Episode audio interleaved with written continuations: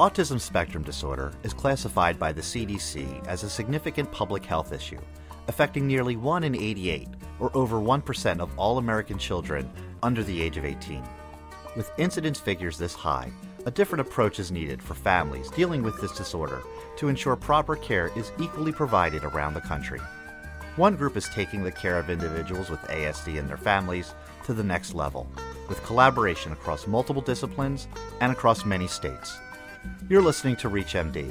I'm Paul Rukuski, your host, and with me today is Autism Speaks Autism Treatment Network Medical Director, Doctor Dan Corey. Welcome, Doctor Corey. It's good to be here. So could you give us a little bit of background on uh, your professional work? Certainly. I am a developmental behavioral pediatrician and a professor of pediatrics and psychiatry at The Ohio State University, and I'm based at Nationwide Children's Hospital in Columbus, Ohio. I've been in practice for over thirty years, and over the last fifteen years have spent increasing amounts of time with autism to the point that I assumed this role with the Autism Speaks Autism Treatment Network uh, a little over five years ago. So what is the Autism Treatment Network? As you mentioned, with this increase in the prevalence of autism spectrum disorders over the last fifteen to twenty years, there's been a lot of confusion and disagreement and controversy as to how to appropriately evaluate and treat individuals on the autism spectrum. Uh, some people have felt that the diagnostic criteria are not strict enough, and as a result, they have wanted to be a little more precise in making the diagnosis. The use of diagnostic instruments such as the Autism Diagnostic uh, Observation Schedule Uh, or A D O S are some tools that are used to try to be more accurate in making an autism diagnosis. What we have done with the Autism Treatment Network is standardize the assessment across the sites that are part of our network so that people who come to these sites, families who come seeking an evaluation for their child, are going to get a consistent evaluation that is in keeping with the best practices so that it is an accurate diagnosis. In addition to that, we've been working on improving the ongoing care for uh, individuals on the spectrum. So what is the goal of this program? Well, the goal uh, is to eventually have a system of care that provides families with high-quality, coordinated medical care for children and adolescents and eventually adults with uh, autism spectrum disorders. So a lot of this, uh, for example, over the past fifteen or twenty years, there's been a lot of discussion about various treatments and whether they are appropriate or not, and also concerns about the medical conditions that are often associated with autism spectrum disorders, which might be overlooked.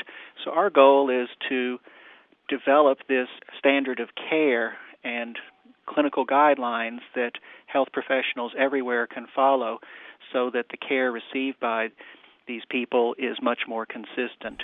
One of the things with the Autism Treatment Network is a team-based care approach. Can you talk about that a little bit?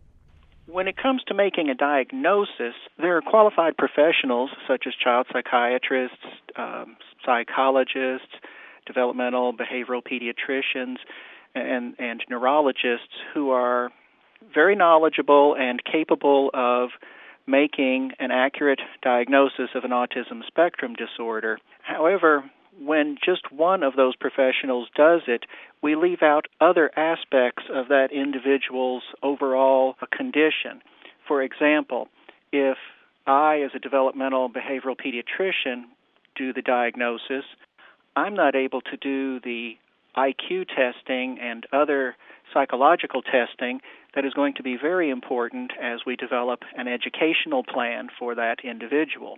If we turn it the other way around, if a person is diagnosed only by a child psychologist who does this testing as well as reviewing the criteria, they may not be looking at the medical conditions that can be impacting on this person's autism.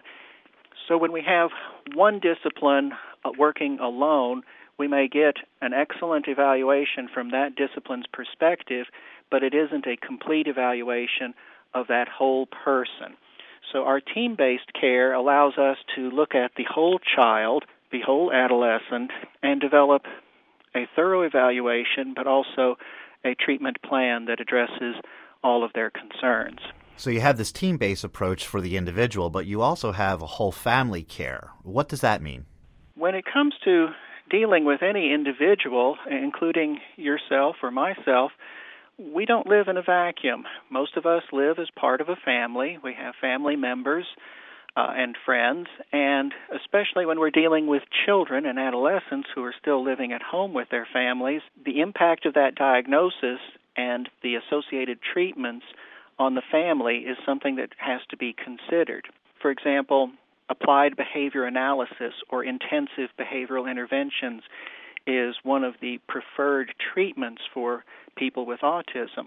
To do that effectively requires twenty-five or more hours a week of one-on-one therapy with an aide. And often that is taking place in the family's home.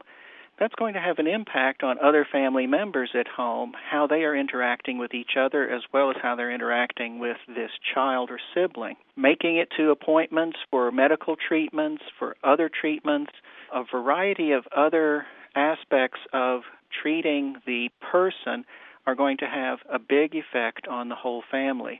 So we emphasize working with the whole family, looking at all of their situations, um, parents' employment, schedules, uh, the finances of, of covering their behavioral treatments, uh, a variety of issues to develop this plan. In addition, sometimes what the health professional thinks is the most important thing isn't the most important thing to the family.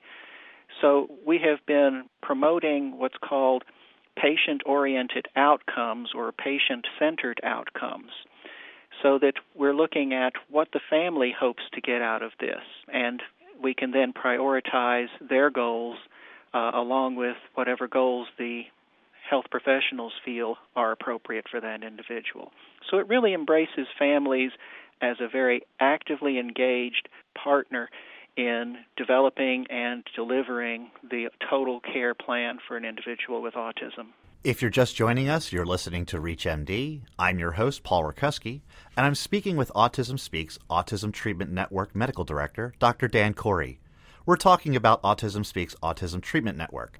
So we've talked about team-based care and whole family care, so I want to switch gears a little bit and talk specifically about the program. So you use a registry database in your network. How does this assist you at your individual sites? When we started the network up, we had a handful of sites across the country who felt that medical conditions associated with autism were not being identified and treated appropriately, and also concerns that perhaps these were part of a larger autism uh, phenotype or subtype of autism. So our initial focus has been on proper medical treatment of individuals with autism and assessment of those medical problems. What primary care providers across the country have had difficulty with is keeping up with what is really necessary. Families will come in with information that they have obtained from the internet, and they wonder if their child has this problem, or does my child need this treatment? And often they're treatments that the primary care provider hasn't heard of and is not acquainted with. So we developed a registry so that we could collect the problem symptoms that individuals have and really document how frequently these things happen. For example, we found that sleep problems occur in about two-thirds of all individuals with autism who are in our database. That says that that's a significant problem, and it's one that we need to address as we develop a treatment plan. We need to determine, is there a sleep problem and how we can best treat that. The registry has also helped us understand more about G I problems, and some of our other work that we have done has helped us identify problems with obesity and so forth. So the information that we as a network are learning about people with autism, across our sites, we're able to collect this and learn more about management more quickly than if it was just myself seeing patients and writing about my experiences. And then what we learned from each other about managing these, we're able to share more quickly uh, across the network so that families and individuals receive the benefits of that care as quickly as we can validate them. So what kind of training do you offer to existing sites and new sites as they're brought into the network? Our sites, as they came into the network, were already identified as providing high level of care. However, from site to site, there would be variations. Some of the sites might not have a speech pathologist as part of the team. Other sites might not have had a psychologist as a regular part of the team. So what we have done is to standardize that care, and in those sites that weren't doing something, other sites that had experience with doing something provided training to them. We've also have meetings a couple of times a year to discuss the various treatments we have, and most recently, over the last three years, we have been engaged in a very intensive and comprehensive quality improvement training program, where we have provided training to each of the sites in quality improvement science. Now, that may sound strange, and you wonder, how is that going to improve care? But part of that quality improvement is assuring that every child gets the same care. It's one thing for someone such as myself to say, well, I always do that, but often you find when you look at the records, maybe you do it eighty percent of the time. That's twenty percent of the time that you're missing it and not giving that person as thorough care as you could. So our quality improvement training has helped increase that reliability of families getting that thorough assessment, and that carries over to the treatment planning. So we're developing guidelines that we follow so that whether you are being treated in California or in Boston, you're going to be getting the same management, which we have found to be effective. And it takes out some of the individual preferences that some physicians may have that aren't necessarily based on evidence. So what would you consider the strongest aspect of this kind of collaborative interaction? I think the strongest aspect is this standardization that we've achieved using standard forms, a standard assessment battery so that the diagnosis is an accurate one, and then developing some standardized treatments uh, for specific problems such as insomnia or constipation. Those are those have been really important. As a result of those things, what we have seen are improvements in identifying G I and sleep problems. Uh, when we start asking about that, and we ask the question, does your child have any G I problems? Often a parent will say no, and if we push a little further and we say, does your child have problems with constipation or with G E reflux? They'll say, oh, well, yes, but, you know, that's been there all the time. So we find that there are ongoing problems that have been there so long that the family has accepted them, and, in fact, we might be able to treat those better. So those improvements in identifying problems and then improvements in treating them have been important. Another important uh, issue has been the uh, improvement in monitoring medications that we've done. Uh, many individuals with autism receive medications that help with symptoms such as aggression or irritability, and those medications require close monitoring because of their potential side effects. For example, some of these medicines can increase your risk of developing type two diabetes or high cholesterol or weight gain. One of those routines that we've developed is monitoring these side effects of these medicines on a regular basis so that these medicines are being used appropriately and as safely as possible. We've also provided some information to help families make decisions regarding using those medicines.